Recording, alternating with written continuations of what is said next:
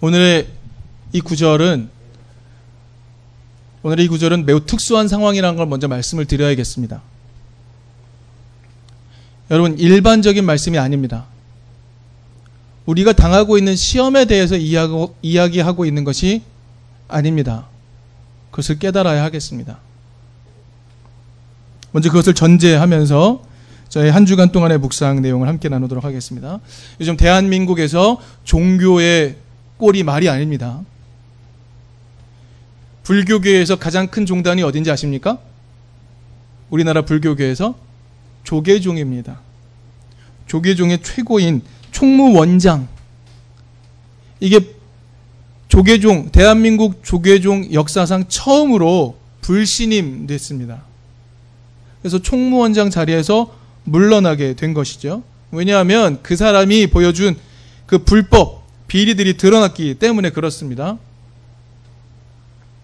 기독교계의 가장 큰 교단이라고 말하는 예장 통합, 명성교회 세습을 인정하도록 만든 그 돈의 힘 앞에 굴복된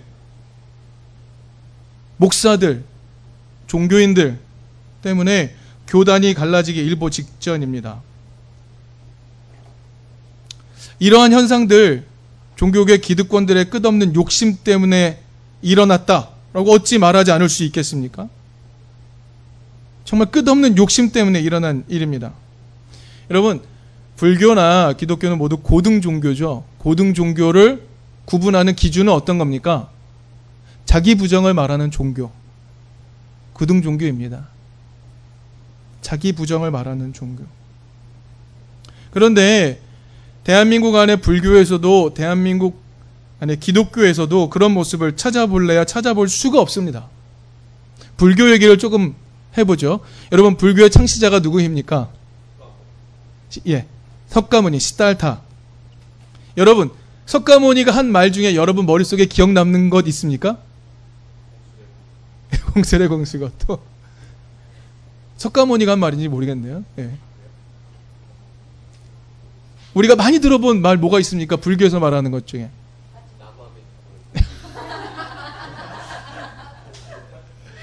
그거를 외우면 뭐, 해, 예, 해탈에 이룰 수 있는 그 내용이 담겨 있으니까. 예, 또 뭐가 있습니까?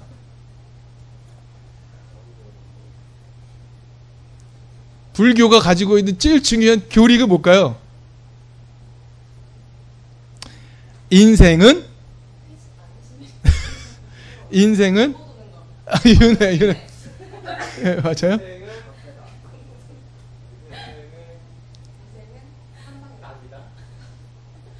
고통의 바다다라고 얘기하죠. 예, 고해라고 얘기합니다. 고해. 그래서 여러분 이 고통의 바다를 벗어나지 못해서 계속적으로 윤회하는 거죠. 윤회. 그럼 여러분 이 고통의 바다를 끊는 것, 윤회를 끊는 게 해탈입니다.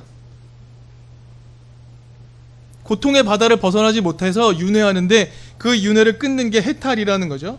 중요한 건 이겁니다. 왜 인생을 고통이라고 했을까? 왜 인생이 고통입니까? 여러분 불교에서 중요한 교리는 이겁니다. 왜 고통이 온다고 이야기하냐면 자기가 탐하는 것이 있기 때문에 그렇다라고 말합니다.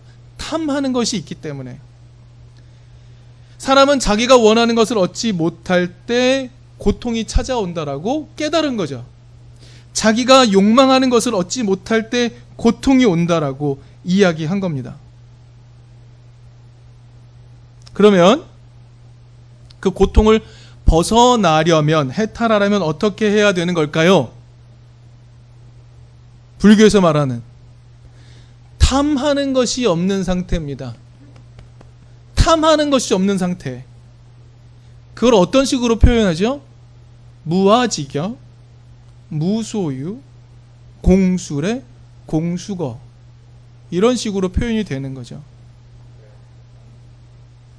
이겁니다. 석가모니가 깨달은 것이 이거라는 거예요.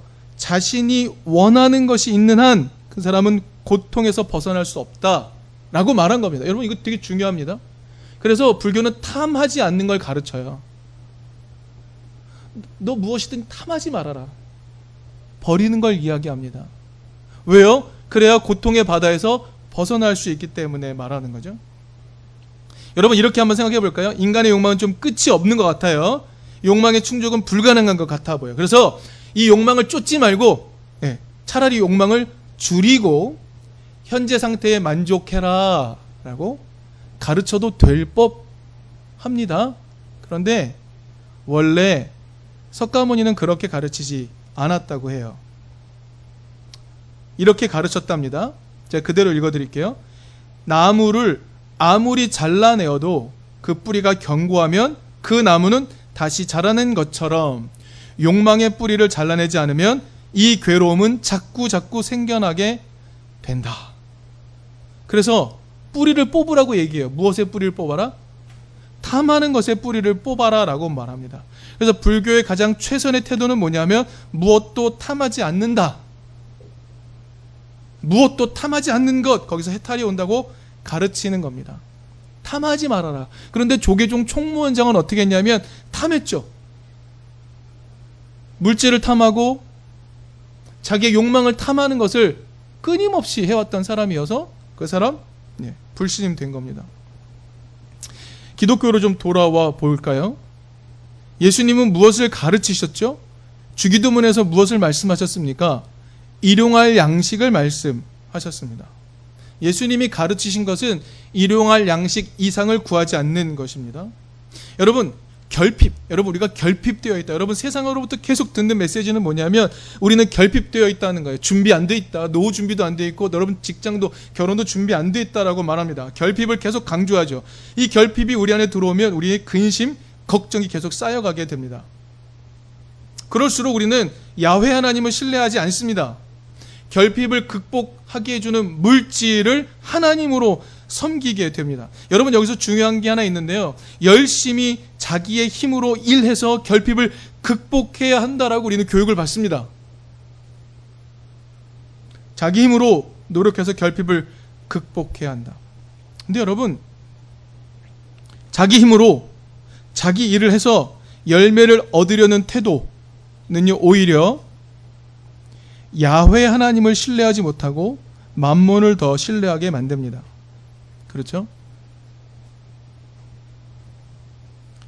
예수님이 말씀하시는 것 중에 중요한 가치는 뭐냐면 초월의 하나님, 은혜를 주시는 하나님, 그래서 우리에게 일용할 양식을 누리는 경험을 주시는 그 하나님을 만나라고 요청을 하죠.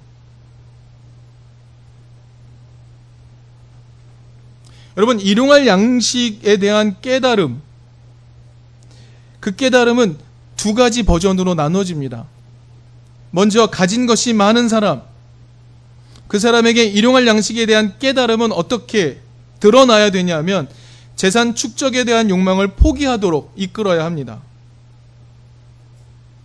내가 일용할 양식보다 많이 가진 사람은 하나님을 의지하여서 나는 하나님이 매일 양식을 주실 테니 매일의 양식이 있는 수준의 삶으로 돌아가야겠다라고 변해야 하는 것이죠.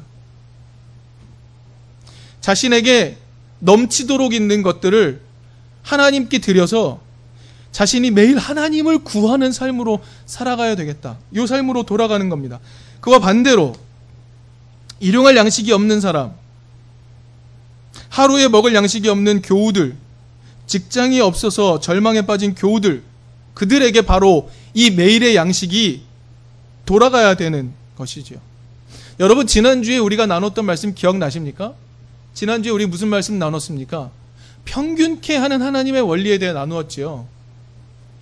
여러분, 하나님의 나라는 그런 식으로 옵니다.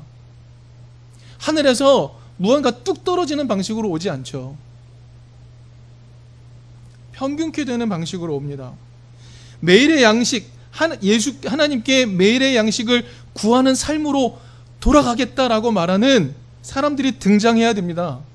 그래서 그들이 가진 것들을 내어주고 나는 하나님이 주시는 매일의 양식을 기다립니다. 초월의 하나님, 은총의 하나님, 내 방식을 넘어서는 하나님, 내 능력을 넘어서는 하나님, 내가 수고하고 노력하지 않아도 나에게 늘 먹을 것을 주실 수 있는 하나님, 내가 하나님을 사랑하고 하나님의 가치를 바라면 하나님이 나에게 주신다라는 것을 신뢰하는 그 신앙으로 돌아가고자 하는 그 사람들에게 하나님은 매일의 양식을 주시니 너는 일용할 양식을 구하는 삶을 살아라. 이게 예수의 가르침이라고 말할 수 있습니다. 여러분, 기독교의 자기 부정은요. 자신의 것을 누군가에게 나눠주고 서로 평균케 됨으로 일어나는 겁니다. 근데 명성교회 같은 교회, 자기 가진 것을 절대로 포기할 수 없다라는 교회 때문에 기독교가 사달이 나기 직전입니다. 욕심을 지극히 경계하는 두 종교가 모두 욕심 때문에 망해가고 있습니다. 그럼 오늘 본문으로 좀 돌아가서 한번 헤아려 보겠습니다. 여러분 야고보서는요 유대인으로서 예수님을 따르는 사람이 기록한 책입니다. 그리고 아주 특별한 상황을 전제하고 있습니다. 여러분 야고보서는요 아주 특별합니다. 뭐냐면 교회 내에 부자들에게 가난한 사람을 업신여기지 말라고 경고하는 서신입니다. 야고보서는요 교회 내 부자들에게 가난한 사람을 업신여기지 말아라라고 경고하고 있는 서신이라는 거죠. 그 상황에서 오늘 본문의 말씀을 헤아려 봅시다. 12절에 시험을 이야기합니다. 시험. 여러분, 이 시험을 당하는 사람은 누굽니까? 여러분, 오늘 본문 12절 앞쪽에 보면은요, 10절에 이런 내용이 나옵니다. 10절에. 네. 부자는 자기가 낮아지게 된 것을 자랑하십시오. 부자는 풀의 꽃과 같이 사라질 것이기 때문입니다. 여러분, 시험을 당하는 사람은 부자입니다. 그리고 그 시험은 욕심 때문에 온다고 14절이 말합니다. 욕심 때문에 온다. 그러면 욕심을 버려야 하는 사람은 누굴까요? 부자입니다. 여러분 예수님께서 욕심에 대해 말씀하신 것이 있는지 찾아봤어요. 욕심에 대해서 말씀하신 것. 요한복음 8장 44절에 등장을 하더라고요.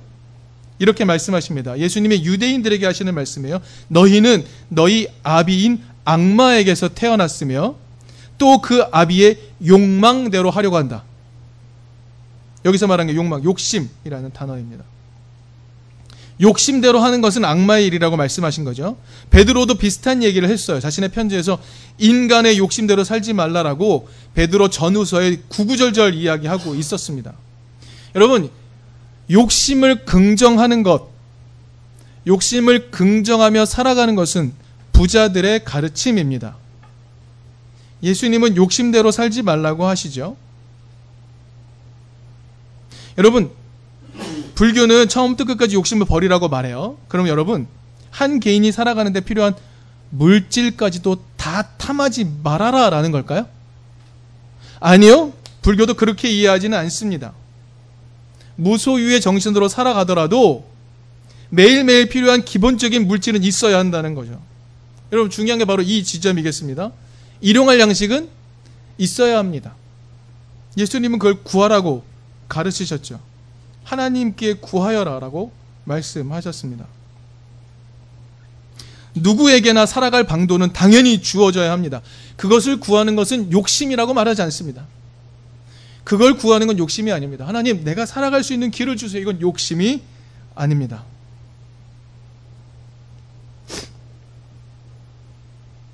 여러분, 모두가 살아갈 방도는 이겁니다. 넘치는 양식, 내 손에 있는 넘치는 양식을 모두에게 나눠주고 나는 야훼의 은총을 기대하는 삶을 살아가겠다. 일용할 양식만으로 살아가겠다. 이런 신앙적인 모험을 감행하는 사람들, 이 사람들 때문에 욕심을 버리는 그런 사람들 때문에 하나님 나라가 조금씩 이루어지는 거죠. 그런데 일용할 양식을 넘어서 더 많은 것을 탐하는 사람들. 그 사람은 오늘 성경은 이렇게 말합니다. 욕심이 잉태하면, 몸에 들어오면 죄를 낳게 되고, 죄가 다 자라게 되면 죽음을 낳습니다. 그건 개인의 죽음을 말하지 않습니다. 한 사람의 죽음을 말하지 않고 모두가 죽게 된다라고 가르쳐 주고 있는 거죠. 그래서 우리가 이 말씀을 이해할 때 이렇게 이해를 보통 해왔습니다. 여기서 말하는 시험은 인간이 보편적으로 겪는 유혹이다. 모두가 겪는 유혹이다. 이렇게 말하기도 했습니다. 근데 여러분, 문맥을 더 깊이 들어가 보면요. 여기서 말하는 시험은요. 부자들이 겪는 겁니다. 부자들이 겪는 유혹. 여러분 시험이 영어로는 temptation이죠. 예, 유혹입니다. 유혹. 부자들이 겪는 유혹. 내 욕심을 따를 것인가? 아니면 내 일용할 양식만 남기고 다른 이에게 일용할 양식을 주는 삶을 살 것인가? 이게 시험인 거죠. 이게 시험. 부자들에게 주어지는 시험입니다. 여러분 그래서 욕심을 버려야 할 사람들은 예나 지금이나 언제나 부자들입니다. 우리는 정당하게 일용할 양식을 구할 수 있습니다. 이게 주기도문의 정신인 거죠. 근데 여러분 중요한 게 있습니다. 일용할 양식을 내 손으로 벌어먹을 수 있게 해달라고 요청하는 것이 아니죠. 여러분 주기도문 이렇게 가르칩니다. 하나님, 아버지, 우리에게 일용할 양식을 주세요라고 말합니다. 내 손으로 벌어 먹을 수 있게 해 주세요라고 기도하지 않습니다. 하나님, 일용할 양식을 주세요라고 기도하라고 예수님 가르치시죠. 일용할 양식을 내 손으로 벌어먹을 수 있게 해달라고 요청하는 것 아닙니다. 평균케 하시는 하나님의 은총, 그것을 직접 보여주신 예수님의 삶을 따르는 이들이 더 생겨나게 해주세요. 그래서 모두가 일용할 양식을 얻는 세상이 오게 해주세요라고 기도하는 게 신앙적인 태도가 되는 거죠. 근데 여러분, 그 일을 누가 합니까? 교회가 하는 것 아닙니까? 교회? 교회가 하는 거죠. 최소한 교회는요, 함께 일용할 양식을 나눠 먹을 수 있는 공동체로 자라가야 하는 것입니다. 그래서 여러분, 저는 이든 교회 안에서 우리의 헌금이 우리의 먹을 것으로 쓰여지는 것에 대해서 아주 합당하게 쓰는 방식이라고 저는 확신하는 사람입니다. 우리가 먹을 것을 함께 먹기 위해 우리의 헌금을 사용하는 것은 당연하다는 것이죠.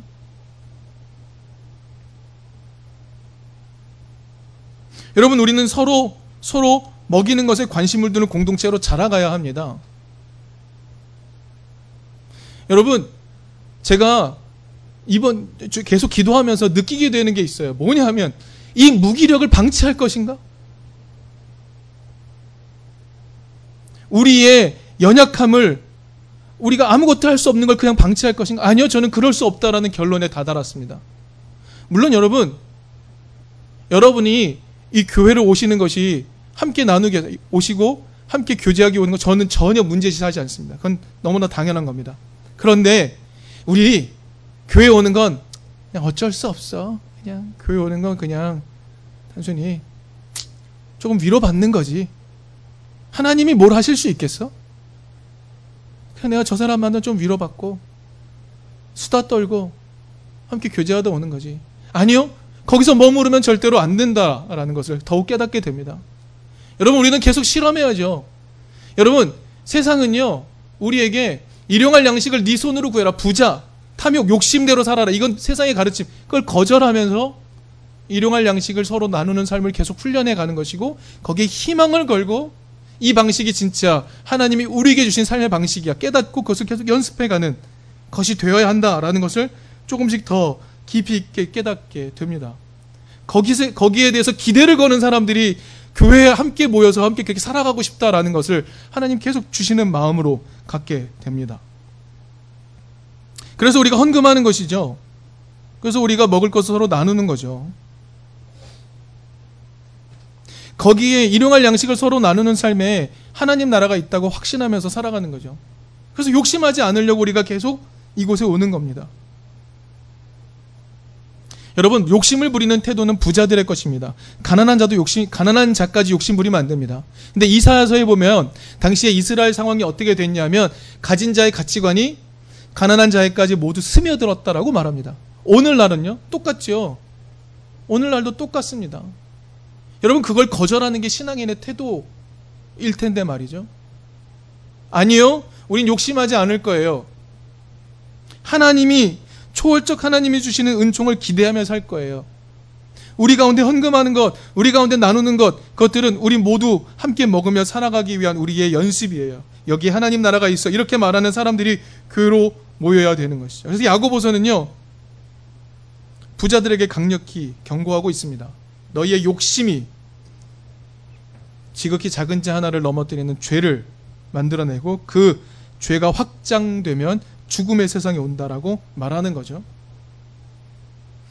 여러분 시험 당하는 것은요 부자들의 것이에요. 여러분 여러분들 시험 당하는 것과 이건 말씀은 차원이 다른 것 같아요. 여러분 욕심대로 살고자 하는 부자들이 지금 시험대에 놓여 있습니다. 욕심을 버리고 일용할 양식을 서로 나누는 삶으로 살아갈 것인가? 아니면 욕심을 긍정하는 만몬의 세계로 살아갈 것인가? 불교도 기독교도 모두 그 앞에 놓여 있는 거죠. 실패하고 있는 것 같아요. 그래서 희망을 못 느끼는 거죠, 사람들이. 여러분, 교회가 세상과 다르지 않다면 여기에 왜 와 있겠습니까? 여러분, 우리는 종교적 위안을 얻으려고 온 것 아니잖아요. 다르게 살아갈 용기를 얻기 위해서, 그 깨달음을 얻기 위해서, 그걸 실험하기 위해서 오는 것 아니겠습니까? 여러분, 그러므로 우리는 부자의 가치관대로 살지 맙시다. 욕심 부릴 수 있는 삶으로 넘어가지 맙시다. 필요한 것을 구하며 삽시다. 서로의 필요를 채워주면서 아 이것이 하나님께로부터 오는 은총이구나 깨달으며 삽시다. 그러면 우리는 생명의 세상을 살 수 있게 되겠죠. 그런 교회가 되었으면 좋겠습니다. 잠시 여러분의 생각을 정리하며 거듭의 기도 잠시 드리겠습니다.